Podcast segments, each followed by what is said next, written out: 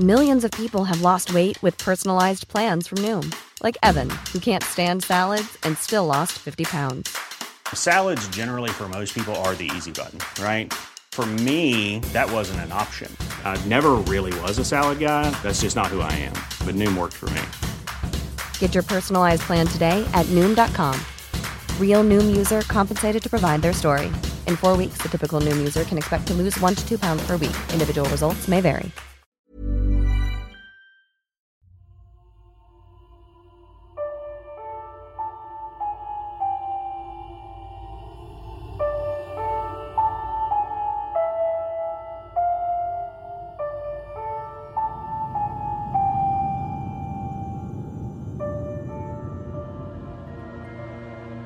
Paresan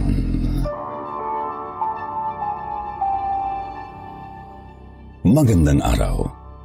Itago niyo lang ako sa pangalang Alberto. Isa akong driver ng pampaseron jeep. Dito ako kumukuha ng pera panggastos ko sa araw-araw. Simula noong dumating ang pandemya, ay naging matumal talaga. Siguro sa ilang ikot ko ay iilan lang ang sumasakay. Mabuti nga ngayon kahit papaano ay may kita pa ako. Kaunting panahon na lang naman at magkakaroon na ng trabaho ang panganay kong anak. Kahit anong hirap pa ang danasin ko, ito'y para lang makapagtapos ng kolehiyo ang anak ko. Hindi kasi ako nakapagtapos at ayokong maranasan yun ng anak ko. Kaya rin siguro hindi ako nagkaroon ng magandang trabaho dahil na rin sa inabot ko lang. Grade 5 lang ang natapos ko. Marami akong hindi alam tungkol sa edukasyon kaya wala akong maituro sa panganay kong anak. Nahihiya nga ako sa sarili ko dahil wala akong alam. Hindi ko siya maturuan at ayoko namang magmarunong dahil baka lalo lang magkamali ang anak ko. Mabuti na lang talaga at nabiyayaan ako ng anak na napakamasunurin, maalalahanin at matalino. Kahit siya lang ang nagsisikap mag-aral mag-isa, ay mayroon siyang nakukuhang medalya. Kaya naman ang sarap sa pakiramdam na mahal ako ng anak ko. Na binibigyan niyang halaga ang paghihirap na ginagawa ko para lang makapagtapos siya. Bilang jeepney driver ay hindi talaga maiwasan sa amin ang makaranas ng mga kababalagan. Mayroon ngang karanasan ang kumpare kong driver din. Isang beses noong bumiyahe siya ng madaling araw, bigla na lang daw may humarang na babaeng nakasuot na bestidang puti sa kanyang daraanan. Ang alam niya ay nabangga niya ito pero laking pagtataka niya nang bumaba siya ng sasakyan. Wala naman doon ang babae. Wala siyang nabangga. Walang babae sa ilalim ng jeep. Bigla na lang siyang kinilabutan at naisip na baka isang multo na lamang ang kanyang nadisgrasya.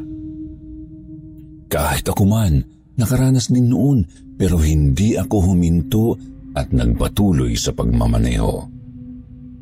Hindi ko na kasi binibigyan pang pansin ang mga multo na yan dahil nagpapapansin talaga sila. May mga multo naman na mababait, yung hindi nananakot, pero nagpapakita. May mga papansin naman na sadyang nagpapakita at lumilitaw kung saan-saan. Yun siguro ang mga multo na masasama, mga kaluluwang hindi matahimik. Marami ang ganyan sa kalsada tuwing hating gabi o madaling araw. Kalimitan sa kanila ay yung mga nadisgrasya. Mga nabangga at kung ano-ano pang aksidente.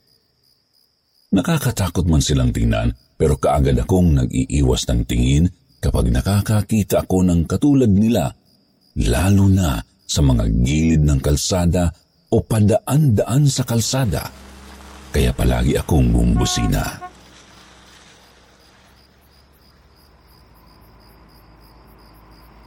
Isang beses noon madaling araw, may isang pasahero ang sumakay sa akin. Siguro isa siyang empleyado ng isang kilalang factory at pauwi na siya.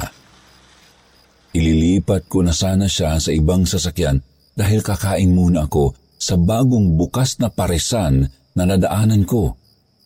Pero tumanggi siya. At ayos lang sa kanya na kumain muna ako at maghintay sa jeep dahil iidlip na lang siya kahit saglit. Hinayaan ko na lang siya at inihinto ang sasakyan sa tabi ng paresan. Kumuha na ako ng kakainin ko at naupo sa mesa para magsimula ng kumain. Habang kumakain ako ay may napansin ako sa tindero ng pares. Panay ang tingin niya sa jeep ko at tinitingnan niya ang pasahero ko. Sa mukha niya ay para siyang natatakot na hindi ko maipaliwanag hanggang sa kinausap ko siya kung bakit siya panay tingin sa pasahero ko. Ilang segundo muna ang lumipas bago siya nagsalita. Sinabi niya na nakikita niya ang sundo ng pasahero ko. Noong una ay tinawanan ko lamang siya at sinabi na masama ang magbiro. Pero seryoso ang mukha niya at sinabing hindi siya nagbibiro at totoo ang kanyang sinasabi. Ikinwento niya sa akin na talagang nakikita niya ang sundo o mas kilala bilang si kamatayan. Kitang-kita niya ang sundo ng pasahero ko. Ibig sabihin ay anumang oras mamamatay na ang pasahero ko. Hindi ko alam pero bigla na lang akong kinilabutan sa sinabi niya. Napabilis ang pagkain ko at napatingin sa kanya. Nakinig ako sa kwento niya. Seryoso ang mukha niya habang nagkikwento kaya naman naisip ko na mukhang hindi nga talaga siya nagbibiro. Habang nagkikwento siya, ay bigla na lang umihip ang malamig na simoy ng hangin kaya mas lalo akong kinilabutan at natakot. Maya-maya ay huminto siya sa pagsasalita at tumingin sa akin. Sinabi niya na nakikita niya rin ang sundo ko kaya napatayo ako. Sinabihan ko siya na huwag niya akong biruin ng ganun dahil hindi magandang biro yun. Pero ang sagot niya sa akin, hindi siya nagbibiro. Kaya ito raw na mga susunod na araw, kailangan kong mag-ingat lalo na sa pagmamaneho dahil hindi ko raw alam kung kailan ako mamamatay. Dahil doon ay umalis na lang kaagad ako saka pinaandar ang jeep. Ilang minuto pa ang lumipas, pumara na ang pasahero ko. Pero bago pa siya bumaba, binalaan ko siya na mag-iingat palagi dahil nga sinabi ng tindero ng parisan na nakikita niya ang sundo ng pasahero kong iyon. Ninitian lang ako ng pasahero kong iyon at saka bumaba na ng jeep. Hinintay ko muna siyang mawala sa paningin ko bago ko pinaandar ang sasakyan. Baka kasi mamaya may biglang mag-abang sa kanya na masamang loob. Pero mabuti at wala naman. At takot din talaga ako sa sinabi ng tinderong yun kaya kung sakaling may masamang loob ang bigla na lang lumapit sa pasahero ko, ay matutulungan ko pa siya. Ikinwento ko yun sa asawa ko at ang sabi niya sa akin na totoo raw talaga ang sundo. Kaya nga pinaalalahanan niya ako na palagi akong mag-iingat lalo na sa biyahe dahil hindi ko raw alam kung may bigla ang aksidenteng mangyayari. Simula noon, hindi ko na nagawa pang kumain sa paresan na yon. Kahit sa totoo lang ay nasarapan ako sa pares niya. Isa siya sa may masarap na pares na natikman ko.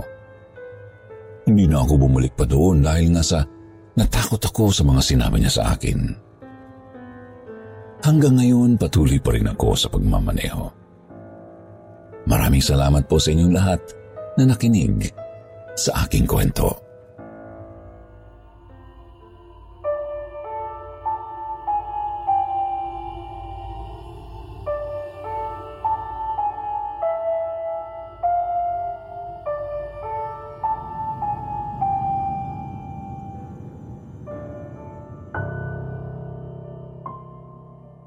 Pasaherong multo. Kumusta po? Ako po si Lainan. Gusto ko lang pong ibahagi ang karanasan ko nang minsan na sumakay ako sa jeep pauwi ng bahay. Galing po ako sa bahay ng classmate ko dahil nag-review po kami for exam namin. Nursing student po ako. Mag-aalas 8 na nang ako ay pauwi sa bahay. Hindi naman matraffic dahil gabi na. Tumagal lang ang biyahe dahil sa pahinto-hinto ang jeep. Medyo malayo rin ang bahay namin kaya kahit maiglip ako ay alam kong hindi ako lalagpas. Nag-sound trip ako para hindi mainip sa biyahe. Nakaupo ako ng maginawa dahil hindi naman punuan. Sinubukan kong maidlip pero hindi ko magawa.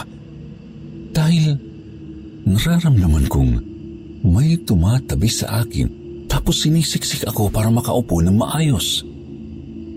Kaya dumilat na lang ako. Nakita kong puno na pala ang jeep. Mabuti na lang at nasa likuran ng driver ang pwesto ko. Kaya hindi ako nagigit-git ng ibang pasahero.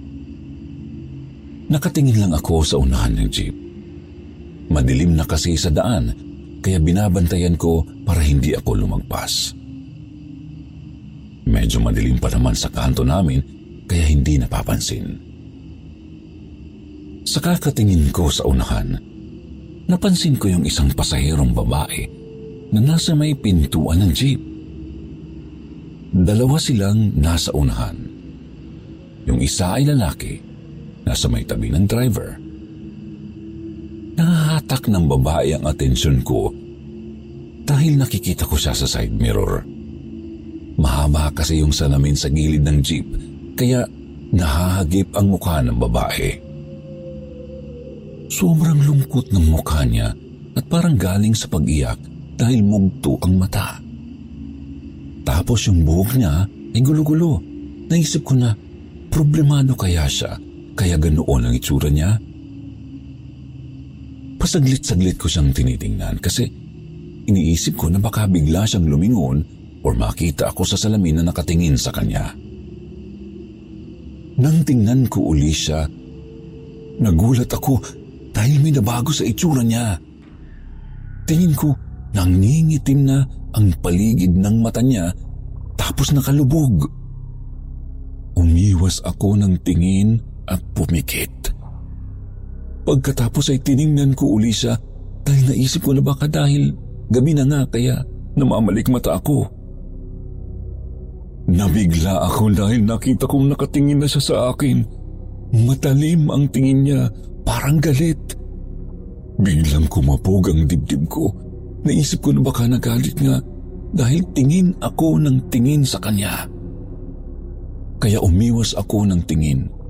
Kinuha ko ang cellphone ko at nagbukas na lang ng Facebook. Habang nag-i-scroll ako, hindi ko talaga maiwasang tingnan siya kasi curious ako kung bakit ganun ang itsura niya. Maya-maya, huminto ang jeep dahil may bumaba.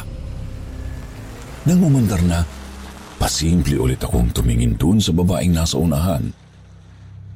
Pero wala na siya. Wala na rin yung lalaki. Sabay siguro silang bumaba. Kaya hinayaan ko na lang kahit curious talaga ako sa kanya. Mga ilang minuto nang umaandar ang jeep. If you thought the only way to get a more defined jawline with natural looking results was through surgery, think again. Juvederm Volux XC is a non surgical injectable gel filler that improves moderate to severe loss of jawline definition and can help you achieve natural looking results with little downtime. Even better, this improved definition lasts up to one year with optimal treatment. No maintenance required. Improve jawline definition for a smooth, sculpted look with Juvederm Volux XC. For important safety information and to find a licensed specialist, visit juvederm.com. That's J U V E D E R M.com. Not for people with severe allergic reactions, allergies to lidocaine, or the proteins used in Juvederm. Common side effects include injection site redness, swelling, pain, tenderness, firmness, lumps, bumps, bruising, discoloration, or itching. There's a risk of unintentional injection into a blood vessel, which can cause vision abnormalities, blindness, stroke, temporary scabs, or scarring. Talk to a licensed specialist to find out if it's right for you. Millions of people have lost weight with personalized plans from Noom, like Evan, who can't stand salads and still lost 50 pounds. Salads, generally, for most people, are the easy button, right? For me, that wasn't an option. I never really was a salad guy. That's just not who I am. But Noom worked for me. Get your personalized plan today at Noom.com. Real Noom user compensated to provide their story. In four weeks, the typical Noom user can expect to lose one to two pounds per week. Individual results may vary. Tiningnan ko ang labas para malaman kung nasaan na ako. Madilim na kasi at mabilis na ang takbo ng sasakyan. Iniisip ko na baka makalagpas ako. Habang panay ang silip ko sa bintana, nahagip ng mata ko yung babaeng nakaupo sa unahan ng jeep. Naroon na siya sa dulong bahagi ng jeep sa may pintuan. Umabog na naman ang dibdib ko nang tingnan siya. Yung magka-eye to eye talaga kami. Hindi na ako makatingin ng diretso sa kanya dahil titig na titig siya sa akin. Hindi ko mukurap. Ganoon pa rin ang itsura ng mukha niya. Nangingitim pa rin ang palibot ng mata. Pinagtataka ko pa paano siyang nakalipat sa dulo ng jeep. Nung huminto naman ang jeep dahil may bumaba, wala naman akong nakitang sumakay. At hindi ko naman siya nakita na lumipat. Kinilabutan na ako. Doon ko na nalaman na hindi na normal lang nakikita ko. Parang gusto ko na lang bumaba na, kaya lang bigla kong naisip na baka mas marami akong makita na kagaya niya sa daan dahil gabi na. Isa pa, hindi talaga ako makagalaw dahil sa takot. Nanlalamig na ang kamay ko at nangangatog pa ang aking tuhod. Mas iniisip ko rin kung paano ako bababa kung nandun siya sa may pintuan. Baka harangin ako. Isa-isang umuusad ang mga pasahero palapit sa may pintuan ng jeep. Hanggang sa ako na lang ang natira sa dulo.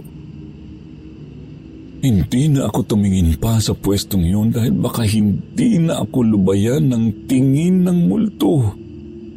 Nilakasan ko ang loob ko at nang kunwari na hindi siya nakikita. Pero nahagip ko ng tingin na naroon na siya sa gitna ng upuan. Hindi naman siya tumayo para lumipat doon. Basta nandun na lang siya bigla. Nanlaki na ang ulo ko. Mas kinilabutan na ako dahil mas malapit na siya sa akin. Dasal ako ng dasal na sana ay lugar na namin para makababa na ako.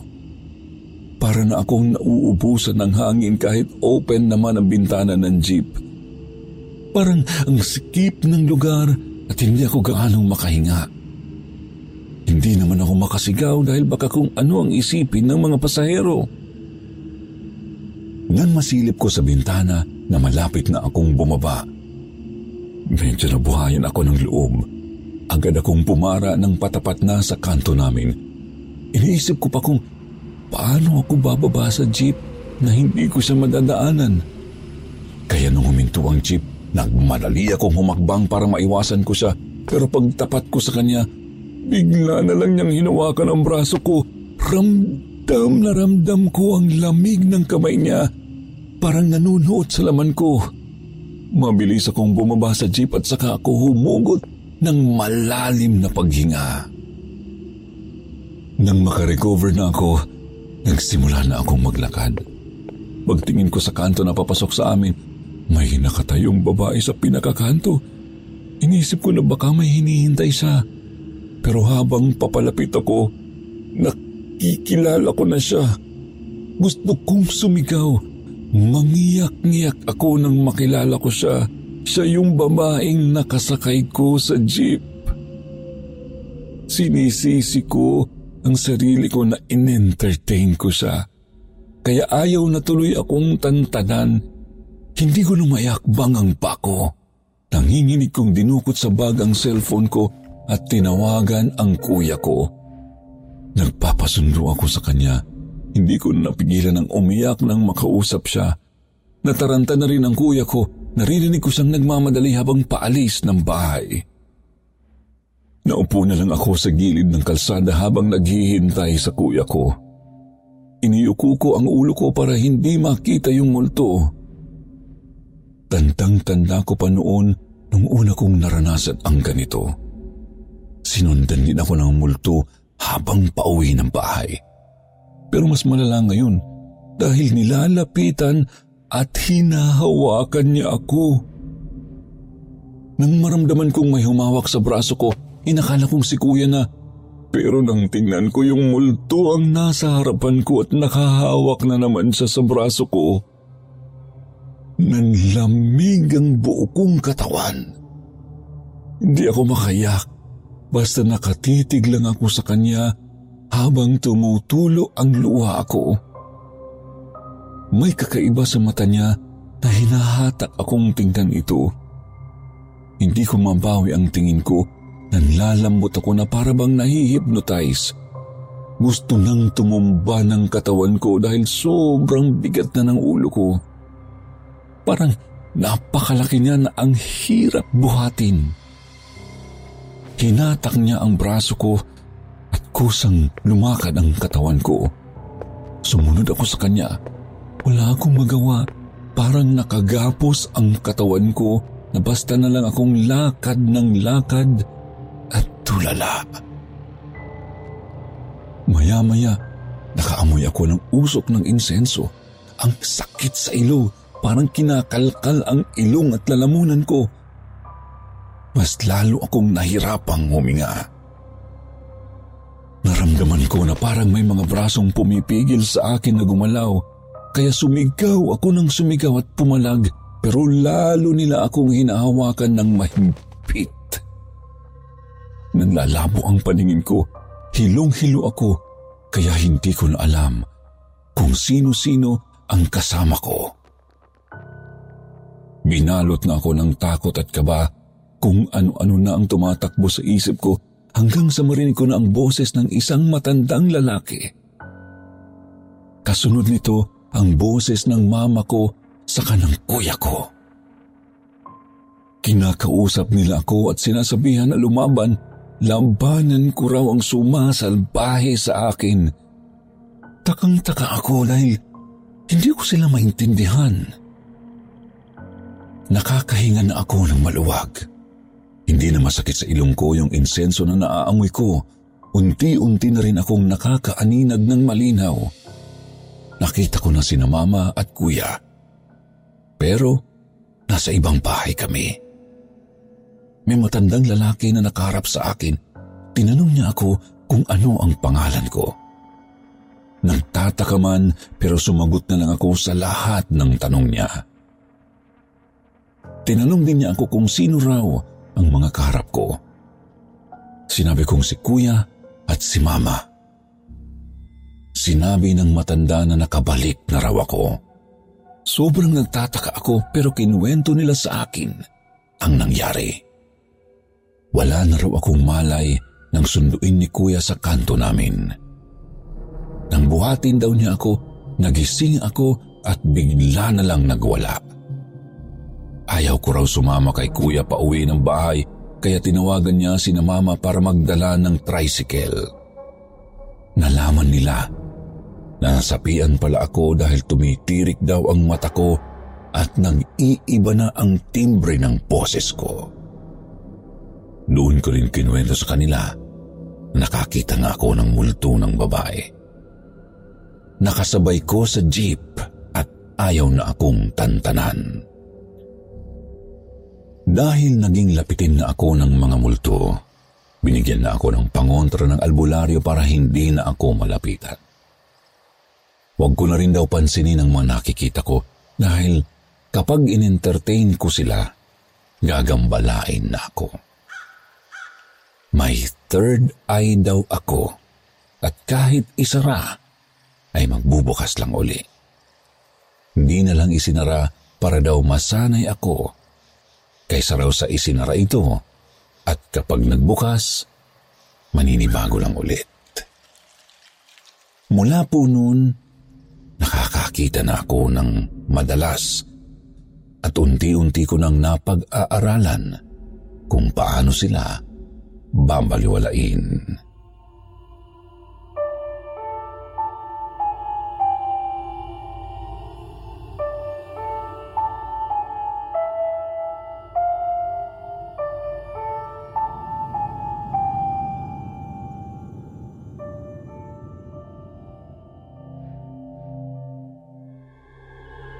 Ospital. Magandang gabi po, Sir Jupiter.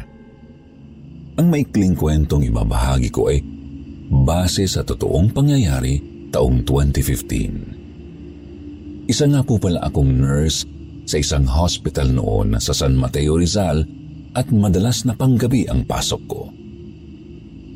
Bago mag-umpisa ang trabaho ko, wala naman akong kakaibang nararamdaman. As usual na madaming pasyente. Ako ang naatasang magbigay ng mga gamot sa mga pasyente ng gabing iyon. Pagkatapos kong maibigay ang mga gamot sa mga pasyente, nakaramdam ako ng antok dahil na rin siguro sa ilang araw na akong pumapasok ng tuloy-tuloy. Nagpaalam ako na iidlip lang sadlit sa mga kasamahan ko. Humiga ako sa couch na nasa likod ng nurse's station at agad akong nakatulog noon at nanaginip. Naaalala ko pa ang panaginip ko ay gagamit ako ng banyo para umihi. Pero parang hindi pa naginip ang alam ko. Kaya bumangon ako at nagbanyo. Nakita ko pa ang mga kasama ko na nagtatrabaho sa nurses station. Pero paglabas ko ng banyo, wala na sila. Napakatahimik ng lugar. Gulong-gulo ang isip ko nang lumabas ako ng nurse's station. Nagsisigaw ako pero walang sumasagot. Nang biglang para may nangyari na nagpagising sa akin. Nakita ako ng mga katrabaho ko na nagsusulat sa station nang magising ako. Sinubukan ko silang tawagin. Ngunit walang boses na lumalabas sa bibig ko. Sumisigaw na din ako, ngunit parang nasa isip ko lang ito at wala talagang boses na lumalabas mula sa bibig ko. Sinubukan ko din na igalaw ang mga kamay at paa ko, ngunit di ko magawa at parang nag-ground ang pakiramdam ko. Ang naririnig ko lang ay ang buzzing sound na napakalakas. Kinakabahan ako noon na akala ko ay mamamatay na ako. Ang bigat din sa dibdib, sinusubukan ko silang tawagin, ngunit hindi talaga nila ako marinig. Pinipilit kong bumangon nang biglang lumabas ang astral body ko sa aking katawan at nakita ko ang katawan ko na nakahiga. Tulog na tulog sa couch at parang may liwanag na nakakonekta sa katawan ko at sa aking astral body. Ang gaan ng pakiramdam na parang nakalutang ako. Nilapitan ko sila, ngunit di talaga nila ako napapansin. Nang pumasok sa isip ko na gusto ko nang bumalik sa katawan ay para akong hinigo pabalik ng mabilis. Pagkatapos, bigla akong nagising. Kinuwento ko sa mga kasama ko at katrabaho ko ang nangyari at kinabahan din sila. Pagkatapos ng pangyayaring yun, ilang araw din ako nahirap matulog sa gabi dahil natatakot ako na baka maulit-ulit ang pangyayaring iyon. Pero sa ngayon nararamdaman ko na kung mag-a-astral project ako at nagagawa ko siya nang di na ako natatakot. Maraming salamat po sa pagpili ninyo sa aking maikling kwento.